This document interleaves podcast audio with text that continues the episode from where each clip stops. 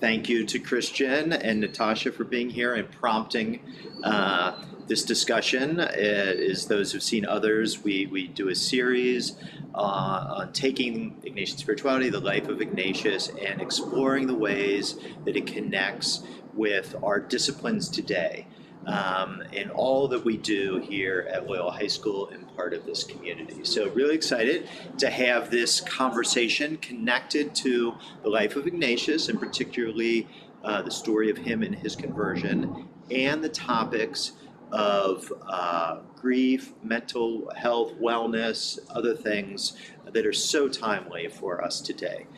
It's, in May, we are celebrating the International Society of Jesus and all Jesuit ministries 500 years since St. Ignatius was hit by a cannonball. And that trauma led to a major disruption in his life and ultimately to a period of discernment. It's a story that's told many times and might be familiar to people familiar with Ignatian spirituality.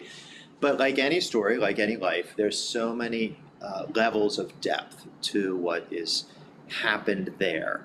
And I think it's a great opportunity. I'm excited for this conversation uh, to look in, and dig into what must have been going on for him emotionally, psychologically in that time, and how that experience, even though 500 years ago, might speak a little bit to us today. Uh, I'll turn it over to my uh, two panelists when they introduce themselves. Uh, just have them also say their kind of role here Loyola. Let's do that first. Hey everybody, um, you've all seen me plenty of times on these videos now, uh, but I'm Mr. Christian Astran, um, and I'm our campus ministry program coordinator of many things. Um, and yeah, I, I think for me, the idea of Ignatian spirituality unfolding and being born out of a moment of processing grief and trauma and of reimagining oneself uh, really is a powerful idea.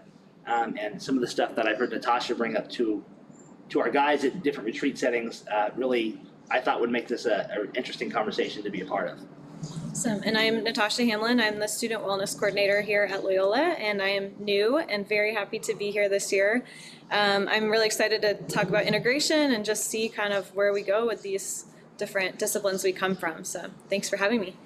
So as you can see, we're kind of we're set up outside in our distanced way, and uh, unlike watching us just uh, chit chat in Zoom, you'll be kind of dropping into a conversation. So uh, just say reality-wise, we won't always be paying attention to the viewers and the camera, but you'll be with us here in in the conversation. So uh, I'll just open it up with that. Um, idea uh, that Natasha was sharing with us just before, but just to take a word like grief, right? Something that we don't often think about when we're thinking about, let's say, the life of a saint like Saint Ignatius, and yet in the trauma, the experience of two severely broken legs, all the horrendous surgery that came after that, the long recovery process, how much there must have been uh, in that uh, process, and how we all can learn from um, how we need to reflect and deal with that. I mean, we are experiencing a, a year unlike any other. And whatever's gone on for us in our individual lives, we know collectively as a society and as a community, there's been trauma, there's been grief. And, and what more timely of a topic to talk about? Christian, is there anything you'd like to add to that setup? Yeah, um, one of these things that we we've actually talked about with one of our student retreats is the idea that processing grief, processing the the cannonball moment for Ignatius uh, took time. That it took that physical time of rest to be able to do that. Um, I, I think for me, that's one of like these key concepts is that we don't allow ourselves to take the time to process grief. We can never do those transformative things that we see, for example, in Ignatius' life to go from soldier to saint.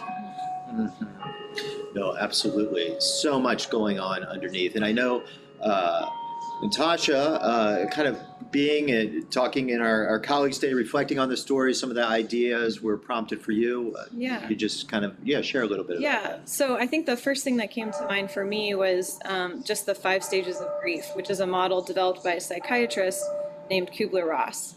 Um, and that was really founded um, really around death and dying, but that process can still be reflected in everyday kind of loss and, and experiences that we have throughout life, not just around death. And so those stages, um, you know, you start with denial, might move to anger, next would be bargaining, and then you've got depression or sadness, however you want to name it, and then acceptance. So that first stage of denial is really you're kind of in survival mode. You you have to deal with this emotion, um, strong emotions that are occurring. Um, you might be wondering how you're going to move forward with this with this loss in your life. Like, what is your life going to look like? You might be minimizing or downplaying it a bit because it's just too much to take in at that moment.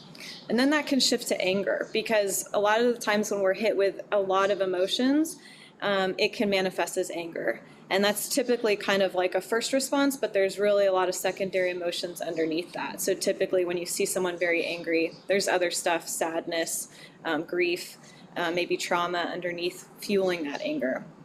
It can then kind of shift to bargaining, and this is typically with a higher power. So things like, um, God, if you just give this to me, I promise I'll, you know, I'll go to church every Sunday, or I'll, I'll do whatever, insert whatever you want.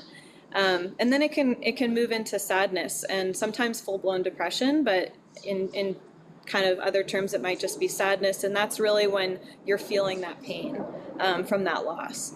And it can look like things like isolating a little bit, um, not really reaching out in social connections or circles anymore. Maybe you're um, not engaging in certain activities you might have done before. Um, and then last stage would be acceptance. So this is this isn't to the point where you don't feel that pain or loss anymore. That's still there, but instead you're not resisting kind of your new reality, right? And that the new um, opportunities that might be in front of you, and you're sort of thinking, what am I going to do next with this? Um, maybe I'm going to try these things out. I'm going to go this direction.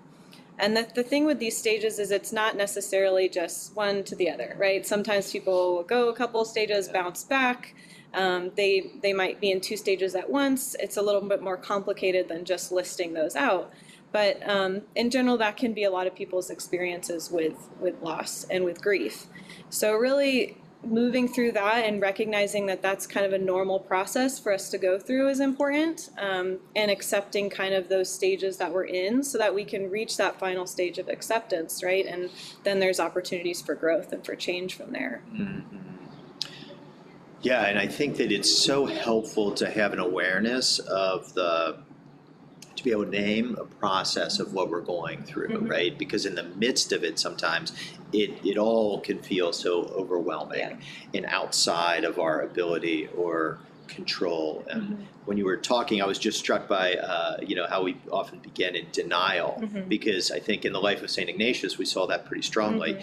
Because right after the his injury, he was just in denial Mhm. denial that this was going to lead to any change in his life. And so he goes through horrendous things. He has his legs rebroken. He goes and he has part of his leg sawed off because in his mind he imagines that he's just going to return to normal. So Yeah. just to give an example from his life of how strong some of those uh, pieces of resistance can be. Uh, any anything strike you, Christian, from that? Bob Bob's mind went to the same place that, that Yeah. mine goes to, and in a talk I've had with some of our guys uh, here, it's I'm I'm like it, it took Ignatius so long, and he was willing to endure the pain of to be a little more graphic than maybe than Bob was. Um, he had his legs stretched out in a bed with weights, like his this tremendous source of pain to the point of being in denial that he was willing to become sick and have to convalesce. I think it's so important to think about that. It was the denial that made him become a convalescent, not the cannonball itself. It was he he did that to himself, and I think that, you know, for me when I think about my own experiences, it's so powerful that I, I find that my own denial about those moments that can change my life have is where the growth comes from, not from the moment itself. Mm-hmm. Mm-hmm. In a lot of ways, it's mm-hmm. it's me having to wrestle with my own interiority of of grief and you know to use that word intentionally and and to learn to let go and just become detached from that previous outcome that I just have no control over. Right. Yeah, so much can unfold from one experience. Mhm. Yeah. How is that? Um, how have you seen that kind of in your own uh, work? Or Yeah. Yeah, I mean it's it's really complex. You know, it's easier to sort of simplify things with these stages and talk about it in that sense. But there's also um, with a lot of clients I work with, um, there's also shame, a, sh- a bit of shame, as a component to it too, because society is not very patient with this process, right? It's kind of like, you know, if you take death and dying for, for some reason, I mean, what would you say as, you know, what society might allow a person to be in that space for? Like, how many months are people patient and accepting of that? Would you, how would, what would you guys say in your experience that you've noticed?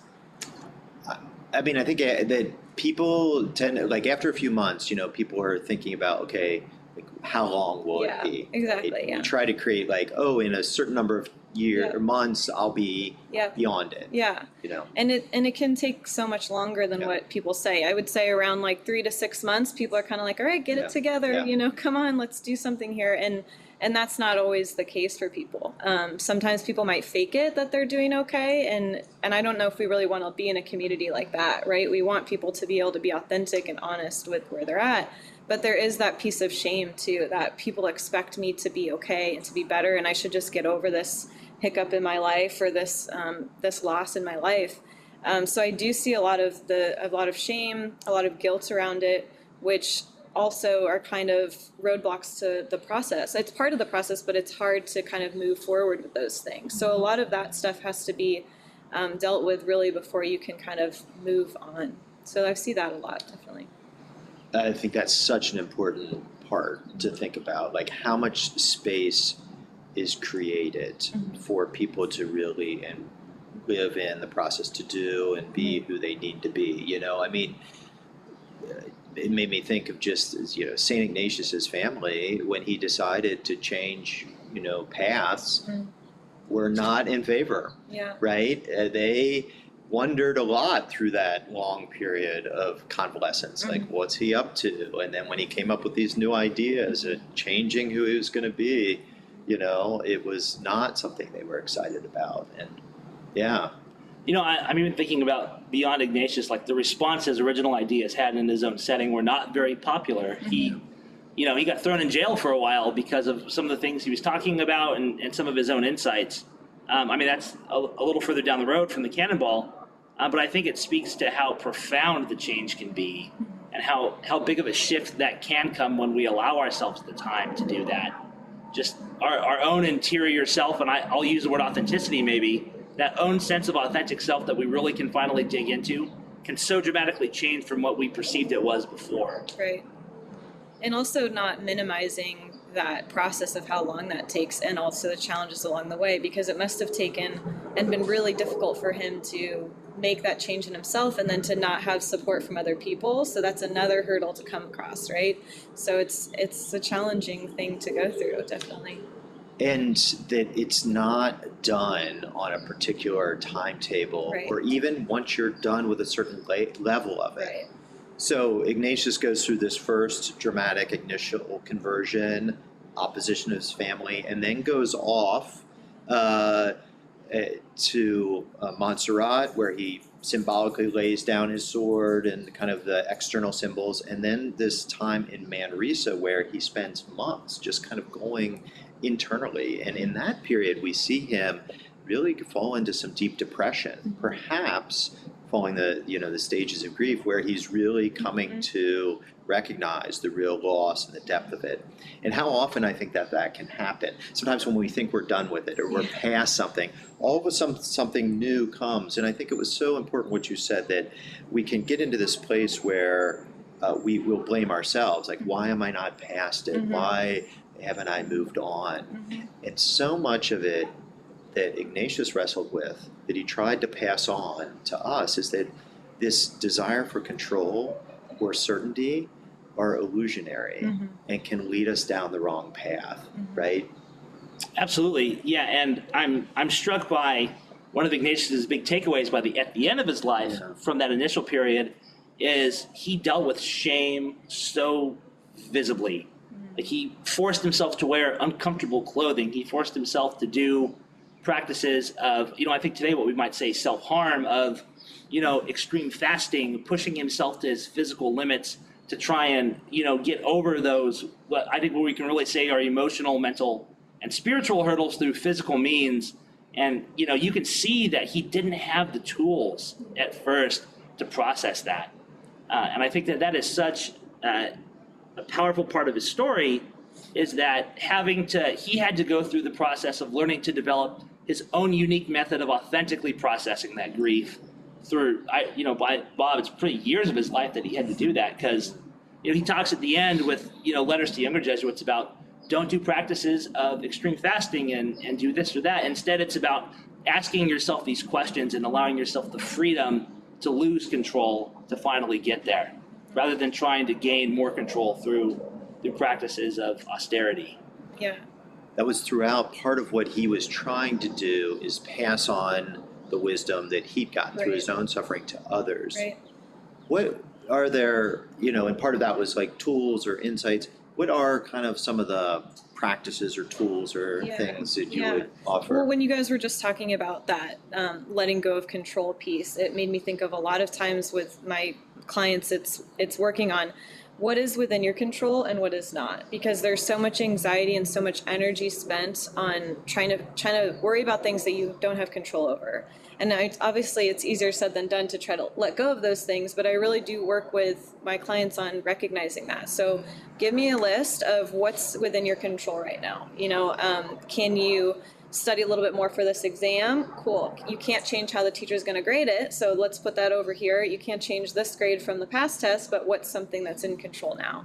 Um, so, I think being able to compartmentalize those a little bit and and learning to kind of lift those up to either it's a higher power or just kind of putting those away we do things like ripping up the piece of paper some kind of metaphorical things like that um, but really trying to differentiate that that piece of what you can control and what you can't and then um, trying to expand that window of tolerance because of that emotional pain right that you're going through and that those strong strong emotions that are so difficult to manage so, um, increasing that window of tolerance a little bit by a little bit of exposure of those feelings while also coupling that with coping skills, right? So, meditations, praying, um, deep breathing, exercising. Um, we talk a lot about um, kind of the isolation of, of that people feel when they're going through this. That's why group therapy and support groups are super helpful because you don't feel alone in your process of grief. There's a lot of grief groups out there for that reason. So, really joining people in community and making sure they have social supports as they're going through this this time in their life um, are kind of the key points I would say. Yeah, you know, what um, talking about kind of what we have control over and what we don't, and the importance of that, it applies, I think, so much also in the context of Ignatian discernment. Yeah. So one of the things you'll see with discernment is, uh, is an important question is is the decision timely or not? Mm. Often there'll be great anxiety that's produced by a decision that doesn't have to be made right then Mhm. and in some ways it'll be the brain or the spirit or whatever kind of focusing you on the wrong thing right the same way you can get focused on these things that can be a lot of emotion about it but we don't have any control over so too you could get very worked up about what i'm going to do you know at the end of the year and all this energy is wrapped up in it when you're missing decisions that need to be made this week Yep. right? So one of the things in a context of something like spiritual direction will often come up is is this decision timely or not? Mhm. Is this something you need to focus on or not? And helping to clarify those things is a lot about what Ignatian spirituality is trying to do, is to draw distinctions, right? All decisions are not equal.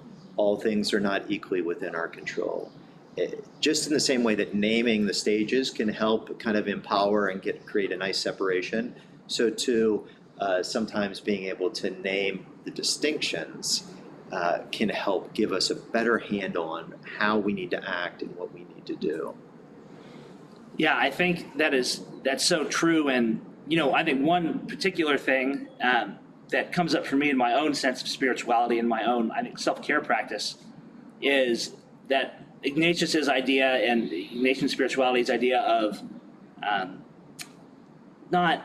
I'm trying to find the right word here, Bob. It always, it always, not not disengagement, but the, Detachment, deta- thank you, there's the word. indifference. Sorry, Yeah, not it's indifference, Ignatian, it's- Ignatian indifference. Ignatian Sorry. indifference. It's it always I know it always rhymes. Um, but right, but the idea of for me, Ignatian indifference is is such a powerful motivator in my own life to think about if I can't control this, why why do I have to be so involved with it?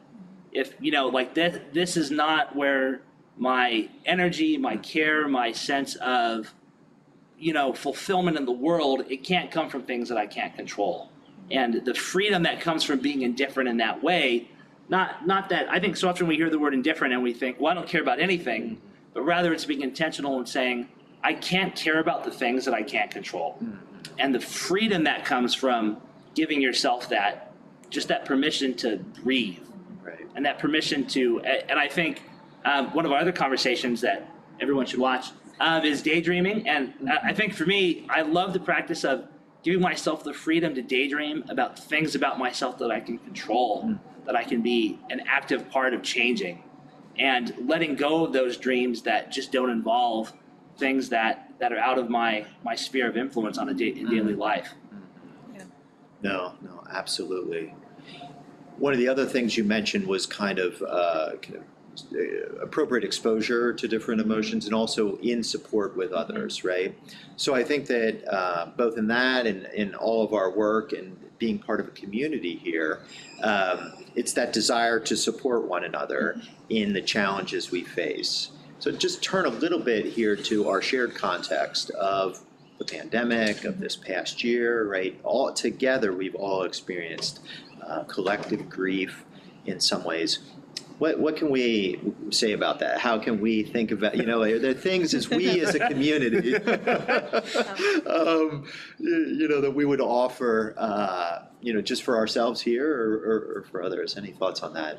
Yeah, I mean, I think the biggest thing is that um, really we're still sort of in our trauma um, with the pandemic. It's it's kind of we're all sort of in the survival mode of like how can I still do a good job and be a good parent and be a good sibling and all these things, um, and just trying to kind of get through the day.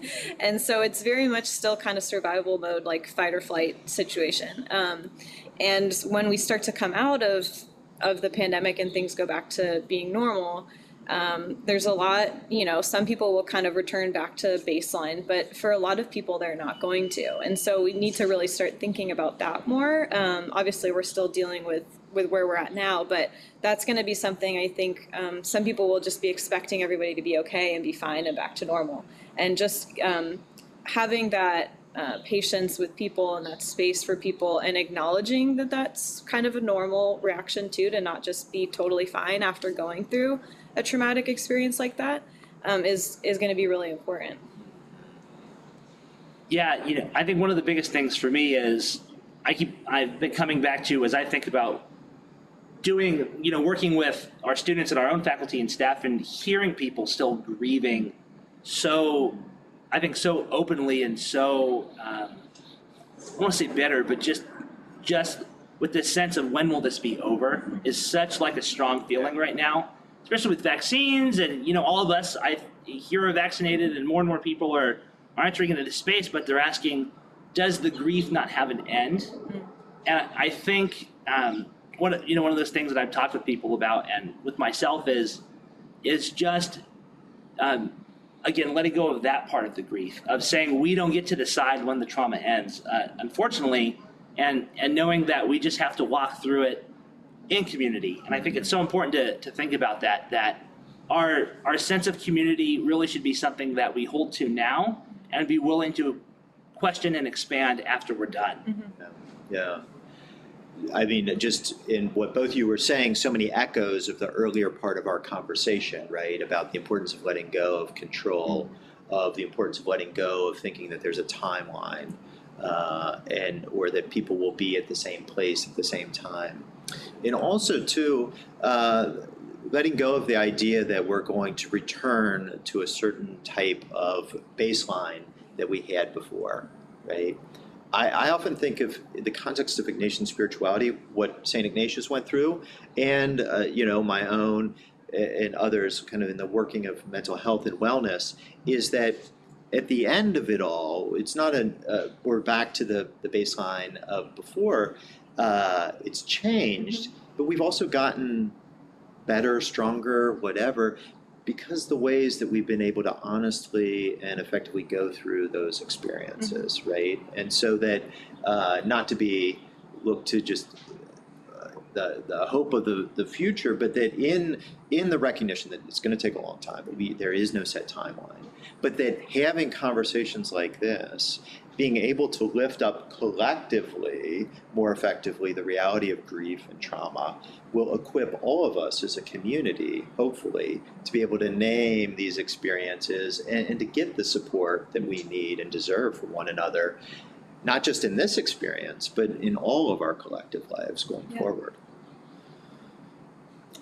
As any other, you know, thoughts or comments or things that, you know, stir from this conversation? I mean, I think just um, the plug too that sometimes, you know, majority of the times you can't always go through this process without getting outside support, whether that's just with friends and family, but um, that it's it's normal and it's okay to be getting like professional help with some stuff too. I don't want to minimize this whole process and say that that's not a, a huge and a key important factor with it, with trauma, with grief, with loss. Um, is is that is is really important to take care of yourself and get support from professionals as well as your you know friends, coworkers, and family members too. No, that's, that's a great point to get the, the help, the professional help Mhm. that's out there and available and, and um, such a benefit. Yeah, and I I think going right along with, with you know getting the help is acknowledging that in some ways the trauma never leaves. That the trauma, you know, that becomes with the new baseline. That becomes a part of us. This experience will always be reflected in the way that we we interact and and we go with others. And I don't want to say the sooner, but I think the the more willing we are to acknowledge that and to bring that to the forefront of how we operate, will make that process um, so much more complete. Maybe if that's the right word, Mm-hmm. kind of thing. To to draw the completeness of the experience and to look at how that really has changed our entire way of life and what that means stepping into a new new kind of baseline for everyone collectively and, and individually. I, I think that point about that sense of integration, uh, of bringing in the full reality of life is so much what uh, Ignatian education, Ignatian spirituality, Jesuit uh, values is all about, right? Because what St. Ignatius entered into in after that disruption was a deep commitment to integrating who he was as a person all the failures and difficulties, the external, uh, self driven and externally put on traumas into a life that was oriented towards something more. And, and I think what we see in his example is that when we enter into that, rather than kind of this objective, I'm going to check all the boxes and, and get the external standards, but really going in, being integrated, was it led him to a powerful and generous life of service that contributed so much more, I think, to his own life and, and to the broader society. And, and that is what we're about in, in the education uh, that we hope to provide, is that a deeper integration for every one of our communities, for our students, for faculty, staff, and for others, for our own growth and wellness, and so that we all can be even more effective and generous in society. Yeah, I, I, I think one one last thing to add to that is that belonging is such a huge part of that. That we belong to one another and to be comfortable saying that, Mhm. saying that I I care to let you know that I care and that I I want to see you grow from this as well as myself. And I think we have a responsibility to do that together Mhm. and to make sure that everybody is is going through that process, not just making sure that we do it ourselves. Yes, definitely. Yeah. Well, I want to thank you both. I think this is a great, it's been a great conversation and, and I think an example of the potential for what uh, the types of conversations that we, we hope we can all enter into, right? That actually uh, addressing important, real things like grief, the trauma that we're collectively experiencing, the recognition that there's always so much going on for other people, and the need that we have for both the professional support and just the support of family and friends. Those kinds of conversations, sitting together and, and being willing to talk about it, increases that sense of belonging. So, Yeah. It's been great. Thanks for having me. thank you very much. Yeah. Yes, thank you both. And All right.